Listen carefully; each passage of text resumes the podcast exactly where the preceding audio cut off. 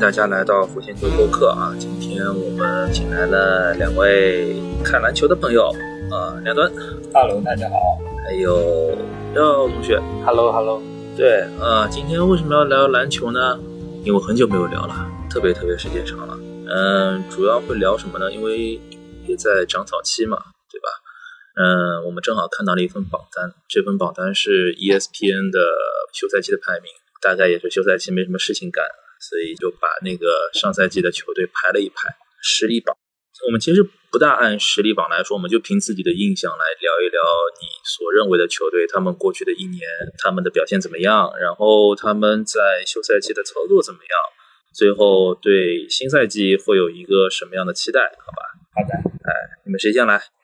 我们按照那个上赛季实力最终排名前十五名球队往上数好。那第十五名是森林狼队。但是森林狼排在第十五，我是不服气的啊！那你的那个想法是上赛季你觉得森林狼应该排第几？他应该是在前十的顺位里面，这么强吗？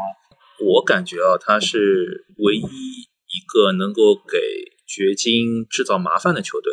你去想，上赛季在球队的交手里面，只有森林狼是比较好的那种，让掘金打得比较痛苦的那种球队。嗯，掘金，你看他们的夺冠之路里面。首先一个打森林狼，然后一个是打太阳，打湖人就不用说了吧，比较惨痛。打热火呢，其实也比较轻松。打太阳呢，是对于布克来说就比较印象深刻，因为布克那个命中率实在是太太妖孽了。那只有森林狼他们是真真正正的对掘金造成一定的困扰的。森林狼其实还是很厉害的，而且他们还包括了有一定的伤病。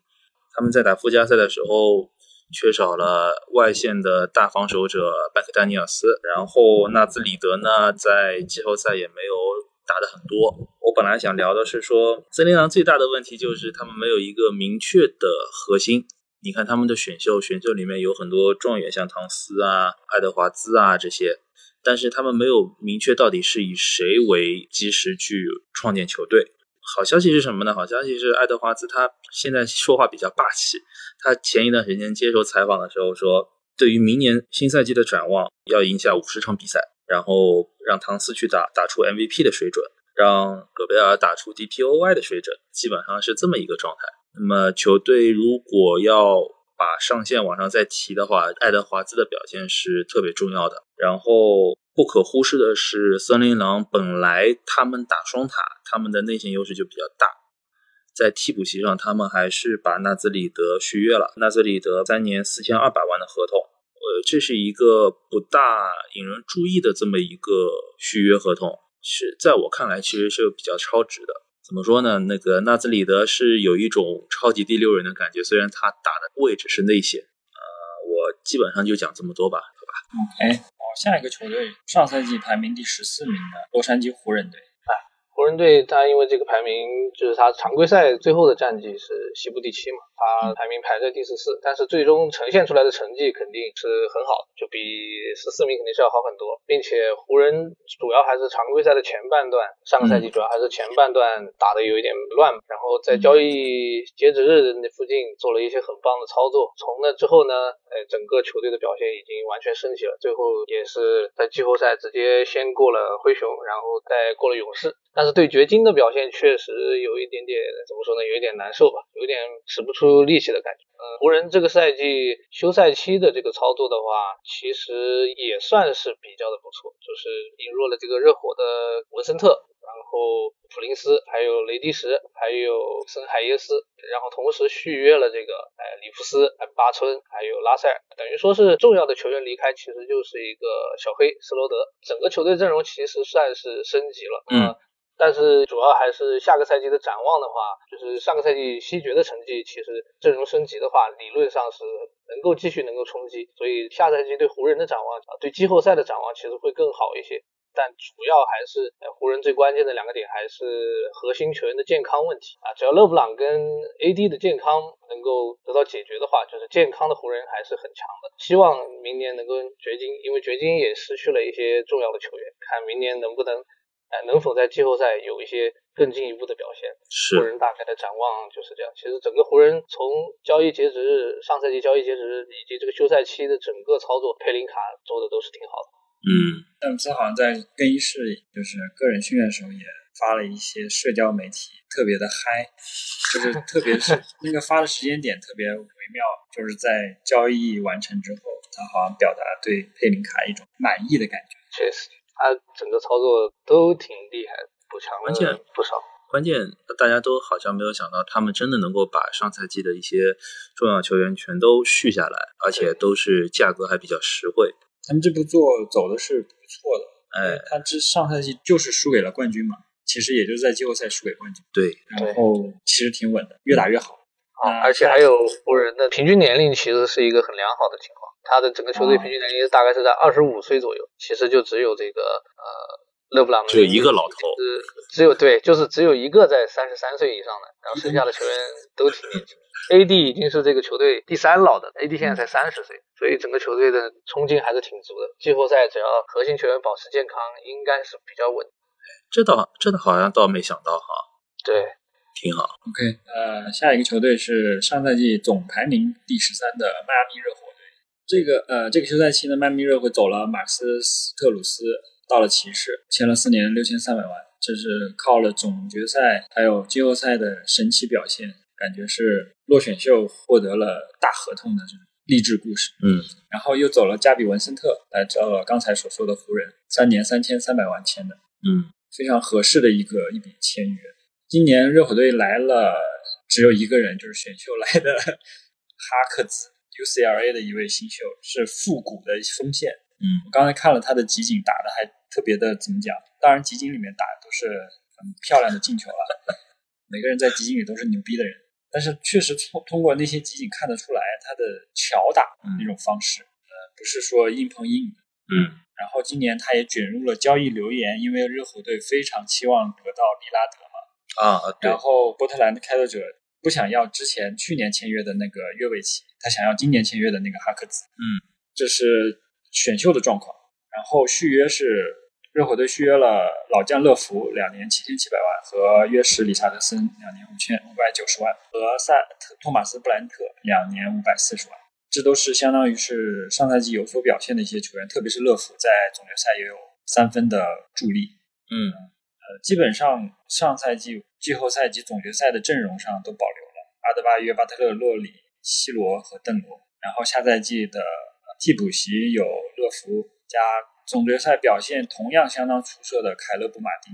嗯，然后下赛季预计那个侧翼锋线由约什理查德森去担纲吧。嗯然后想说的就是跟利开拓者队的一个关于利拉德的交易留言。嗯，之前有报道，就是热火准备提供三到四个首轮加西罗加上年轻球员，再加上次轮等等筹码来追逐利拉德。嗯然后波吉立马发布消息说，开拓者看不上热火的筹码，九月底的训练营会是下一个交易截止日，也就是说，开拓者可能还想往上添，就是你再多给我一点筹码。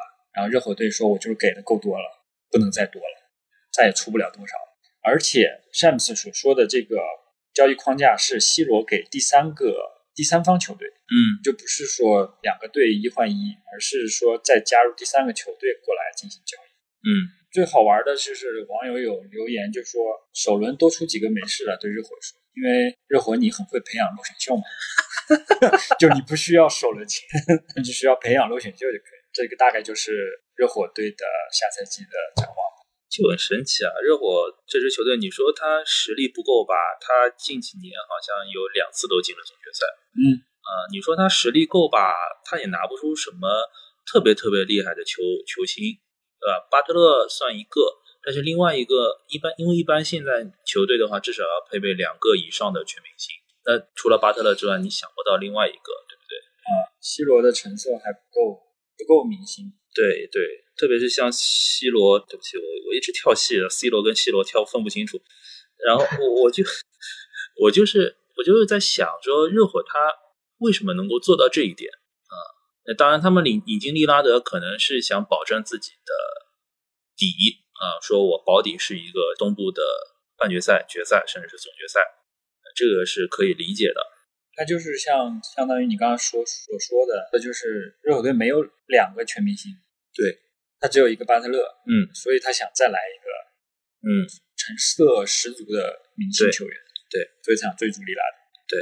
这个事情其实还是蛮值得关心的，因为我记得没错的话，佛罗里达州好像也是免税的大州。嗨，是 的说的难听点就是 球员可以拿到更多。热火我的印象里面最深刻的应该还是说他们的打法就比较有规则，他们的纪律会比较好。当然了，从交易的角度来说，四到五个首轮去换利拉德不是一件很离谱的事情，比戈贝尔靠谱多了，我觉得。嗯，哎靠谱多了。好，那我们走下一个球队，上赛季总排第十二名的洛杉矶快船。其实快船有一个很尴尬的地点，就是他们现在面临很多问题。首先，第一个就是他们要不要等哈登？就哈登这个事情是比较微妙的，就是如果哈登要来快船的话，快船基本上要付出一些比较大的代价。呃，如果哈登不来的话，新赛季快船还是跟去年一样，他们会少一个组织核心。呃，当然你让威少去打组织核心也不是不可以，但是在我们的印象里面，威少不是那种可以根据对手的变化去组织进攻的人，他顶他最多的是创造进攻的人。说到底其实还是球商的这么一个问题。快船的第二个，从现在的阵容角度来看，它的阵容优势就是它的深度很够。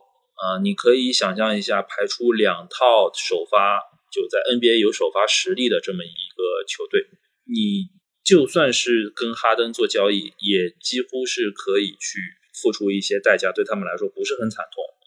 在一些薪资专家的眼里面，他们可能认为啊，如果你要跟七六人做交易的话，快船能够付出的筹码是谁呢？是他们送出鲍威尔、莫里斯、海兰德首轮选秀权，还有一些受到保护的2028年的首轮选秀权，来换取哈登和塔克。这个应该是主流一致、比较同意的这种双方的交易。对于快船来说，他们还是可以有一些啊、锋线上的安排的，比如说像尼古拉斯巴图姆、像特雷曼恩，包括像考文顿啊、这些球员其实都是很有实力的。上赛季考文顿几乎是没怎么打，但是他在场上的作用，每次上去的时候，场场上的作用都特别的明显。就大家也不知道为什么泰伦卢不喜欢用他，啊、真不知道。后面一个问题悬而未决的问题就是两大核心的续约问题。如果说莱昂纳德从七月三十一号开始提前续约的话，他的总金额最多可以达到四年二点二个亿。同样，如果保罗·乔治能够在九月一号提前续约的话，他的合同金额是跟莱昂纳德是一致的。从人的角度来上来说，他们两个人可能是职业生涯最后一份大合同了。这两个人是不是还要继续再拼一把？他们两个人的态度就决定了这整支球队他未来朝向哪里走。威少不用说了，白菜价。当然，威少在快船打的其实也挺舒服的，也挺舒服的。只要冲起来，球队的节奏变快，他就很有机会。另外一个我想说的是什么呢？就是其实快船的新球场快建成对于快船来说是特别有意义的。大家都知道说他们跟湖人共用一个球场嘛，但是他们可能在那边饱受屈辱。就据乔治自己说，说 其实每次他们见到球馆里面的工作人员，都对他们不屑一顾，因为球馆的工作人员全都是湖人球迷。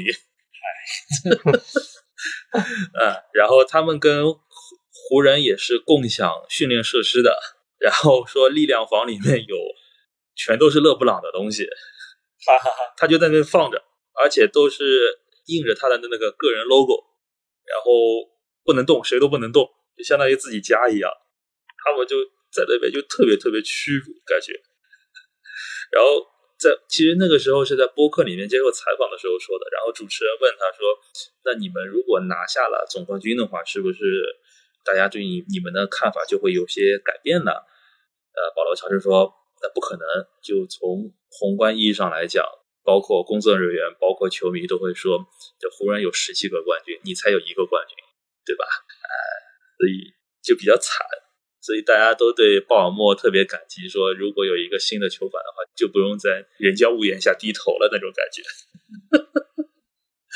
对 OK，呃，下一个球队，下一个球队是上赛季总地排名第十一名的金州勇士啊。勇士队的话也算是怎么说呢？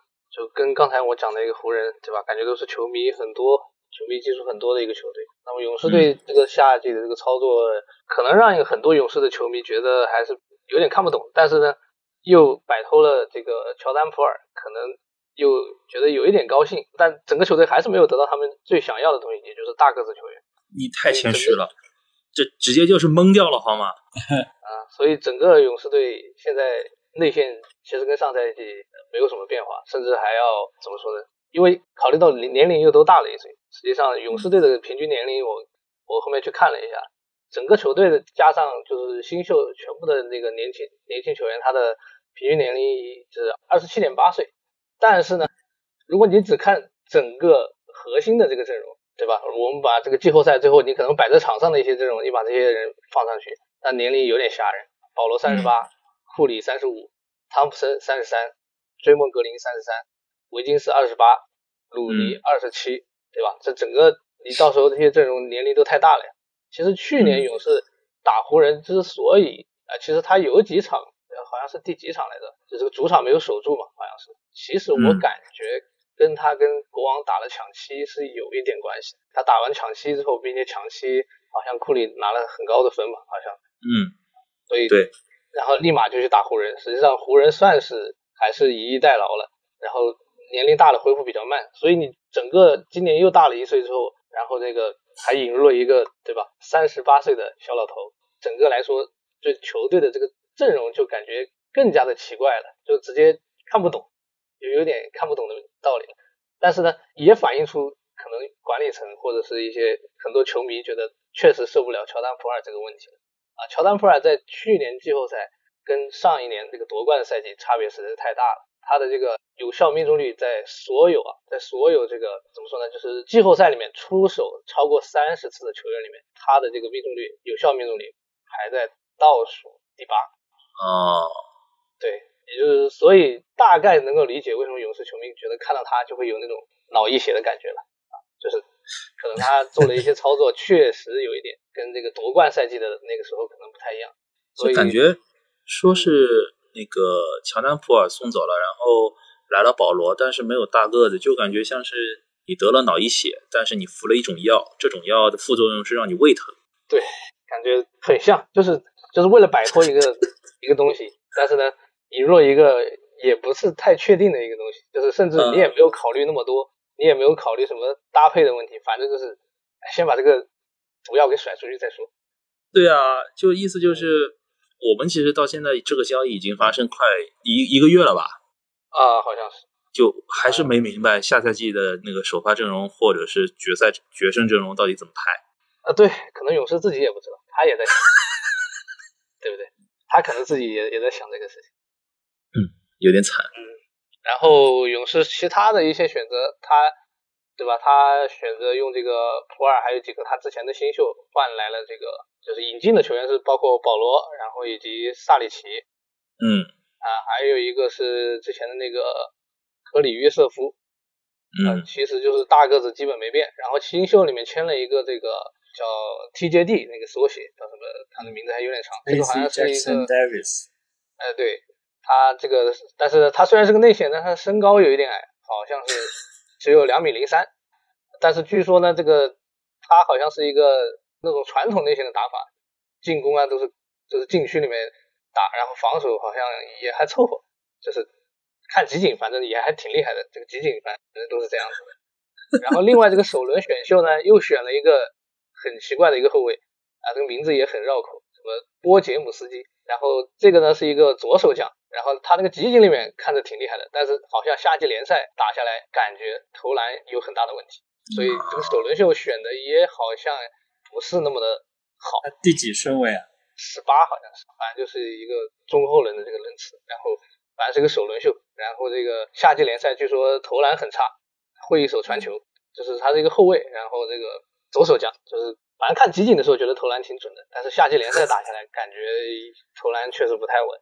所以整个勇士的问题的话，最大的问题肯定还是大个子。你没有大个子，先不说进攻的问题，反正勇士也不靠大个子进攻。你等于说你的内线防守，啊，萨里奇的防守在这个受伤之后，你也不不用指望他了。防守确实就只能说是用追梦跟那个鲁尼，鲁尼啊然后以及这个未知的这个新秀，哎，这个不知道他的防守成色怎么样。那么整个进攻的话，其实其实保罗加入勇士倒是对进攻还是挺有帮助的，因为他对于替补席的帮助很大。对，以及对于一些年轻球员，特别是比如说这个库明加，其实在这个很长时间在勇士的这个定位都比较尴尬，对，就是科尔也不愿意给他更多的时间。然后上个赛季本来就是我自己的感觉是，库明加是能在这个与湖人与湖人的那个系列赛里面可能能够捞到一点时间，但是最后好像是因为队内的一些问题，就是一些这种训练还是什么态度上面的问题，最后还是没有上场。所以说，对库明加都气坏了，啊，是的，嗯，就是好像都要申请交易了。对，是的。然后我看他休赛期也是好像也是一直在训练，就是一直发那个社交媒体，一直在训练，估计是挺不服气的。但都在卷是吧？对，但库明加整个人还是年龄太年轻，对太年轻，年轻就是好。所以说，保罗的加入感觉进攻上其实对勇士还是好的，而且保罗是有一手中距离的。其实勇士最近几个赛季的问题就是他的进攻过度依赖，呃，怎么说呢？一种魔球理论也好，就是他三分这个不用说了，然后就是一些呃上篮以及这个就是禁区里面的一些进攻，但他不怎么中中投，就是嗯，去年可能是因为威金斯这个身体状态嘛，他不是有段时间没打嘛，对吧？对其实威金斯应该是为数不多的可以在中距离制造一些威胁的人，然后汤普森其实也应该是，但是呢，去年的这个汤普森实际上状态是不太好的，他的不管是中距离以及这个三分，他的投篮似乎看着有一点急的感觉。对对，对，所以就本来其实勇士的中距离是有人的，但是去年这个季后赛展现出来的，确实到最后发现，哎，怎么这个球队最后整个全是在库里在打的啊？然后你看湖人那个最大的系列赛，跟湖人打最大的那个系列赛，最大的感觉就是，呃进攻是库里在打，然后防守呢就是有有几场印象特别深，就是那个几个叫什么呃里弗斯还有那个朗尼沃克追着库里打，嗯最后那一场赢下来的，对吧？那一场就是防守反正也追着你库里打，进攻呢你还是得靠库里，结果到最后就看着，哎，感觉有点像没有人帮的感觉。所以今年的话，首先是威金斯这个状态排除那些场外的事情，今年应该是会好一些。然后看看汤普森，因为因为克雷这个人怎么说呢？他有时候还就是当你觉得他不行的时候，他又行了。啊，他每年这个他每年这个叫什么开赛都很铁，但是一到后面就开始了。所以说有没有可能一种对吧？去年打的这么糟糕，对吧？作为一个曾经的这个怎么说呢，也是一个三分啊、防守啊都很厉害的球员，对吧？大伤之后，他会不会在休赛期做一些这个一些自己的这种激励，包括训练也好，有没有可能在下一个赛季反弹呢？嗯那么嗯，这样勇士的话，其实能够进入季后赛的话，勇士肯定不是一个好啃的球队，但是他的问题也比较明显。所以说，你如果碰到一些内线比较强的球队，肯定是勇士是不好不好打的。但是你说真的有球队愿意碰到勇士吗？那好像也对吧，也不太愿意啊。所以就是一个这样一个尴尬的状态。那勇士整个赛季大概也就是啊这个样子，问题也比较明显。嗯，行，OK，那么我们拭目以待下赛季勇士的表现。然后接下来一个球队是上赛季总排第十名的太阳队，然后太阳队走了是贝兹利、李永博、赫雷格，走了一大票人，佩恩、罗斯还有萨里奇就去到了勇士，和 TJ 沃伦、沙梅特，包括 CP3 保罗。嗯然后太阳队是 Sky 的主队，然后赛太阳队这赛季来的是交换来了比尔，非常牛逼的一个得分后卫。呃，上赛季在那个奇才队，还有是迪奥普两年五百万，嗯是一位锋线球员。嗯呃，和伊班克斯两年五百万，梅图和渡边雄太，还有埃里克戈登。嗯啊，这几位球员都是非常有表现力的球员。然后今年选秀呢，太阳队选中了五十二 五十二位的卡梅拉，不知道这位球员怎么样，看期待一下。去年选秀以及以前的选秀能够追溯到的只有二一年的戴隆夏普了，并且已经不在队了。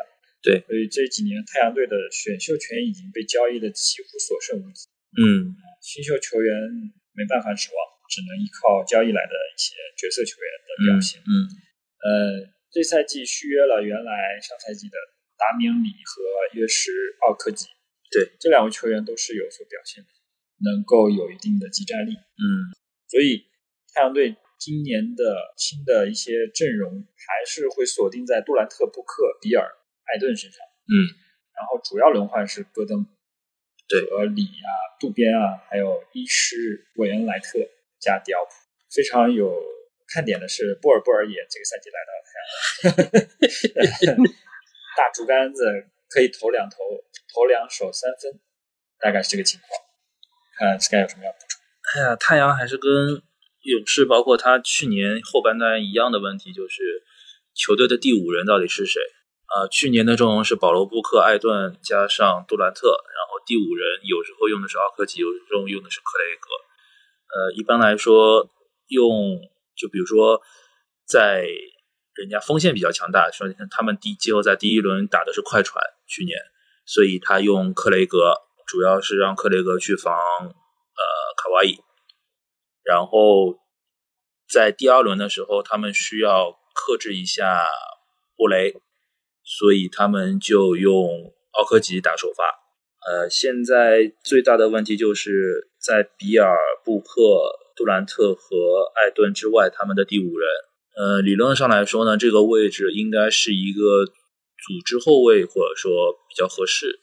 但是太阳阵中没有很好的组织后卫。啊、上赛季的保罗和佩恩都走掉了。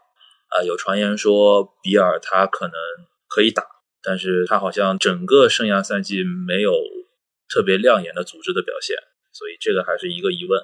对于太阳来说，可能他们最好的问题就是稳固住了四人组的角色，然后呢，给艾顿找了不错的替补，包括找了一个新的教练。啊、沃格尔是一个很好的防守型教练。进攻，我们只是从球迷的角度来分析，说进攻可能不需要他太操心，基本上就是大家互相一起抡，对吧？你抡累了，我来抡，哎，呃，但是但是你季后赛可以这么打，常规赛这么打要累死人的，所以他的短板还是特别特别的明显。呃，不过好在他不像勇士，他的身高尺寸不用你来操心，对，大概是这么一个感觉。你觉得比尔跟杜兰特有没有冲突？因为从上赛季的表现来看，布克和杜兰特就感觉联系不起来。啊，因为杜兰特在到队了之后，因为脚踝伤了一段时间嘛，伤了一段时间，所以他的身体状态包括跟球队的磨合程度其实是不够的。呃，在季后赛有很多的战术是没有跑出来，啊、这个是可以看到的，一般性都是靠杜兰特的那个个人能力去解决问题。嗯，这个在新赛季的话，我们要看一看。而且从教练的区别上来看，蒙蒂威廉姆斯他的战术本是非常非常厚，而且非常非常复杂的。他复杂到什么程度呢？复杂到几乎没有一个角色球员能够完全理解他的战术意图，没有啊。沃格尔可能会相对简单一点，啊，所以他们，呃，你从球场上的功能性角度来讲，他们肯定在一个球肯定不够分嘛，对吧？肯定不够分。但是如果说要有一个人甘心打副手的话，这个要靠他们自己去磨合。就如果有一个人甘心打副手的话，我觉得效果还是可以的。啊，谁愿意交球权的问题，杜兰特上赛季是相当于可以说打了半个赛季，一点点，其实没有很多。并不是对甚至半个赛季都不到。他们常规赛应该磨合了只有十场不到。OK，呃，OK，好，Francis 有对太阳有什么补充吗？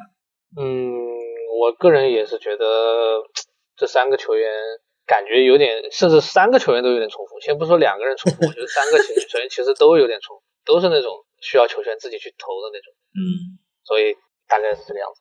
感觉现在大家都求交易的回报最大化，就不去管这个阵容到底适不适配，对对，太难了。OK，那么走下一个球队，上赛季总排名第九名的布鲁克林篮网。篮网篮网这个排名，篮网这个排名是吃了欧文杜兰特的红利了，感觉。因为上赛季的篮网他们在杜兰特大杀四方的时候，一度是东部第一，我没记错的话。然后在季后赛他们应该是东部第六、第几啊？忘记了，反正反正就差不多这么一个排名。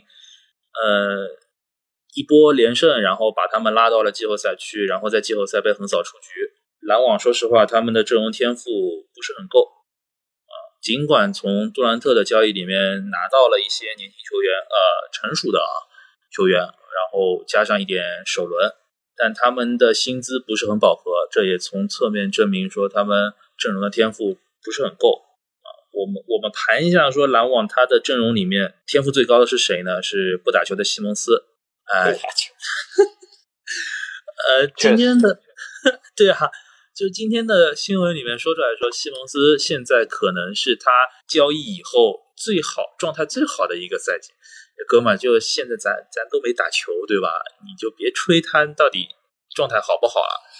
你唯一能够看到他的休赛期新闻是什么呢？是西蒙斯在出海钓鱼的时候钓了一条四十公斤的鱼，然后他自个儿徒手把它拉上来的，然后拍了张照，力气很大，状态不错。嗯嗯，然后对于篮网来说，他们的锋线的深度是很够的，在交易当中得到的大乔、黄忠。然后是丹尼斯、芬尼、史密斯，然后包括后卫线上有那个本西蒙斯，有丁威迪，还有电视机，就原来的那个，就东契奇边上的那个电风扇。不不不，电风扇是丹尼斯、芬尼、史密斯啊哈，电视机是丁威迪吗？丹尼史密斯 Junior。对，丹尼史密斯哦，电视哦嗨，对，一个电风扇，一个电视机，小史密斯。嗯嗯嗯。就主要的话，其实是这六个人，然后中锋上面有比较好的蓝领球员赵萨尔，赵萨尔呢其实也是一个称职的被人低估的一个球员。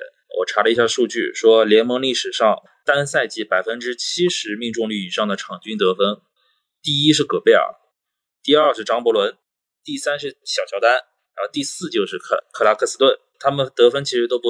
不是挺高啊，就戈贝尔最高的戈贝尔是十五点六分，然后克拉克斯顿排在第四是十二点六分，就单赛季百分之七十以上的命中率。然后赵瑟尔的话，他上赛季的真实命中率的排名排在第二，他仅次于约基奇，他是百分之六十九点一的真实命中率，交出的答卷是十二点六分、九点二个篮板加一点九次助攻啊。所以从侧面上证明说，赵瑟他的角色定位是非常清晰的。我就是一个蓝领，我只要做好防守，我只要把球放进篮筐，做一些简单的工作就可以。但是篮网这支球队有有点进攻上面是过于的单一了啊！我不知道是教练的问题，还是这支球队本身的天赋问题。这支球队上面以唯一一个啊，只能说是唯一一个有巨星相能够硬解的大乔，他在。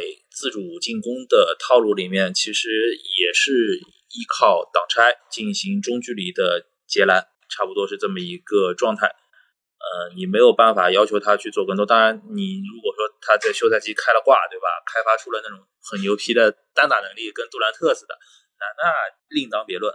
而在这支球队里面，最能够得分的其实是小火车坎托马斯。托马斯在上一个赛季出场了十六点六分钟，场均是十点六分，一点七个篮板，一点四个助攻。但是他在今年的二月五号到八号的三场比赛里面，连续得了三场四十加，这个成绩就比较明显。当然，主教练后面其实都不大愿意用他，主要为什么呢？就是这哥们儿防守实在太烂了。就你们记得有一个有一张图吗？就是老于费舍尔。防守，艾弗森说：“我我倒要看看你有什么本事。”就把裤脚管一拉，想往下一蹲，然后艾弗森一个启动变就把他过掉了。然后说：“哇，真有两把刷子！”就大概就这么一个性质，就是谁都能在托马斯面前一步过啊，这是他最大的防守问题，也就是不敢用他的原因啊。篮网我就说这么点，我稍微补充一点点吧。我觉得篮网最大的问题还是他的这个，他其实能打球的人很多，就是跟你刚才说的一样，但是没有一个没有一个核心。其实大乔的不能算核心，对，他只是得分最多，但是他不是一个核心球员。对，但他打球的人真的很多。你发现他这些人，你去到别的队，真都还行，都可以当那些拼图。他就拼图太多了，没有一个核心。他很多人都是拼图。对，他整个阵容真的，你说那些联盟里面优质的一些三 D，他都有。对呀，什么电风扇、奥尼尔，就是这些东西，他其实都有，他全是拼图，但是他就是没一个核心，所以他。真的是需要做交易，就是他如果不交易，他这个下个赛季肯定还是很乱。就包括为什么他他能打球的人，他托马斯他也不用，乱七八糟什么人他也不用，就是他打球的人真的还蛮多的，但是就是凑在一块就不是个队，就不是一个合理的这个球队的构架，所以他需要他如果真的想出成绩，他肯定是要交易的。对，所以下赛季不一定篮网能够进季后赛啊，我是这么猜想的，因为他们可能自己都没有想过要打进季后赛这种感觉。对，他的这个就是在三 D 或者是锋线这个位置上人太多了。对，这跟之前活塞和尼克斯一样，在疫情前啊，一七、一八、一九年他们一样，就是市面上所有的好的三 D 球员全都在这两支球队里面，然后就漫天等着那个强队跟他们做交易，强队要补强嘛，对吧？强队他们确立了核心之后，他们要补强，要找拼图啊，拼图全都在这几几支球队里面，所以他们就漫天要价。是，所以说这是巨星交易的那个后遗症的福利，或者是说巨星交易给他们反倒产生了好的效果。这就卡脖子，嗯，其实就是卡脖子，嗯，看看啊，现在排名第八的是纽约，纽约其实我就当时看他那个，他不是第一轮跟那个骑士打嘛。嗯，那轮系列赛，我本来一开始是觉得纽约肯定没戏，但是后面打着打着发现，啊，怎么就虐虐了？感觉像虐了，四比 一，就轻轻松松就虐过去了。嗯，然后后面就看了几场，发现你说骑士菜也行，但是纽约也确实挺厉害的。就是布朗森这个呃太猛了，他这个季后赛给出的这个数据是这个二十七点八分，季后赛，对他常规赛常规赛二十四分，其实也差不多，但是呢。相比之下，季后赛涨涨分的人其实就已经很少了。嗯，季后赛是涨分的人其实本来就不多，他其实涨了接近四分，其实已经很厉害了。就是我们之前在播客里面提到过，那个时候布朗森还在独行侠啊，我们那时候说布朗森不堪大用，为什么呢？因为他这个季后赛的呃，他这个身材在季后赛是容易被针对的啊。你其实不像保罗这样子，保罗和艾弗森这个样子，但是布朗森在。那个纽约的话，第一个他自己的核心力量特别足啊，感觉他是有过这么一个身体的涨度涨幅的。然后第二个，他们为什么能碾过骑士呢？就是尼克斯的每个队位里面，他们的球员都比骑士的球员壮一圈，这个事情就比较可怕。特别是像我记得很清楚啊，说有一场比赛是在纽约的主场，那时候纽约还落后，然后突然间。哎，这个兰德尔去撵了一下莫布里，哎，兰德尔那那叫一个壮呀，对不对？那个莫布里是虽然就是长手长脚，但是他没有兰兰德尔壮，然后感觉就打的时候就感觉一力降十会的那种感觉。对，嗯，但是正好那个等会儿骑士也是我要聊的队，这两个队反正有一些很有趣的数据啊，就是等会儿可以拿来对比一下。那纽约这个队就是他现在不是休赛期签了那个。迪文琴佐，嗯，所以他现在集齐了这个维拉诺瓦大学的三件套，三个外线都有了，就是这个布朗森啊，迪文琴佐，然后以及这个哈特，对，这三个人，然后这三个人的表现其实都还都算是很好，特别是在如果你拿纽约的这个常规赛和季后赛的这给出的数据做对比，你发现正好就是布朗森跟这个哈特是涨分的。啊。啊，剩下的人其实都要么持平，要么就降分。降分最厉害其实兰德尔，兰德尔常规赛是二十五分，嗯，但他季后赛只有十六点六分。可可以理解，其实可以理解，因为对球权不大够嘛，对吧？对，所以说等会儿骑士也是一样，骑士的内线其实也降分了。所以说，其实这轮系列赛到最后你会发现，就是最后是拼的是这个外线的这个水平和火力。然后纽约的外线储备还是比。骑士要多一些，嗯嗯，所以这也是纽约为什么第一轮感觉就把骑士这样虐过去了。但是下个赛季的话，纽约其实没有做什么太大的变动，就是签了一个这个迪文琴佐，然后那个投屏就换了两个二轮选秀权，就没有了，就就好像就只有两个交这这两个交易。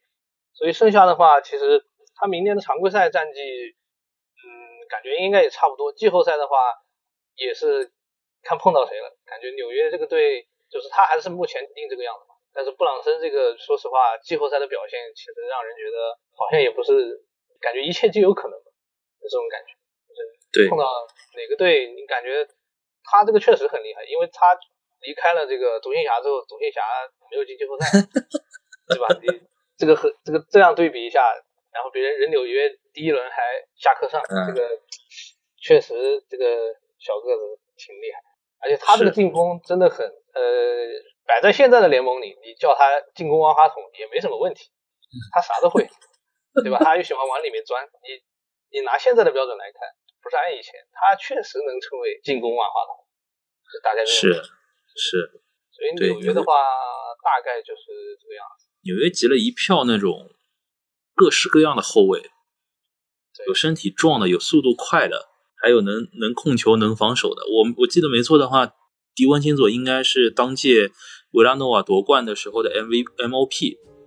对对对，他当时好像是拿了三十多，而且他是替补，我当时记得很清楚。对 就一帮匪徒，其实就是对，就这帮人，你感觉随时他爆一下，也确实是可能的。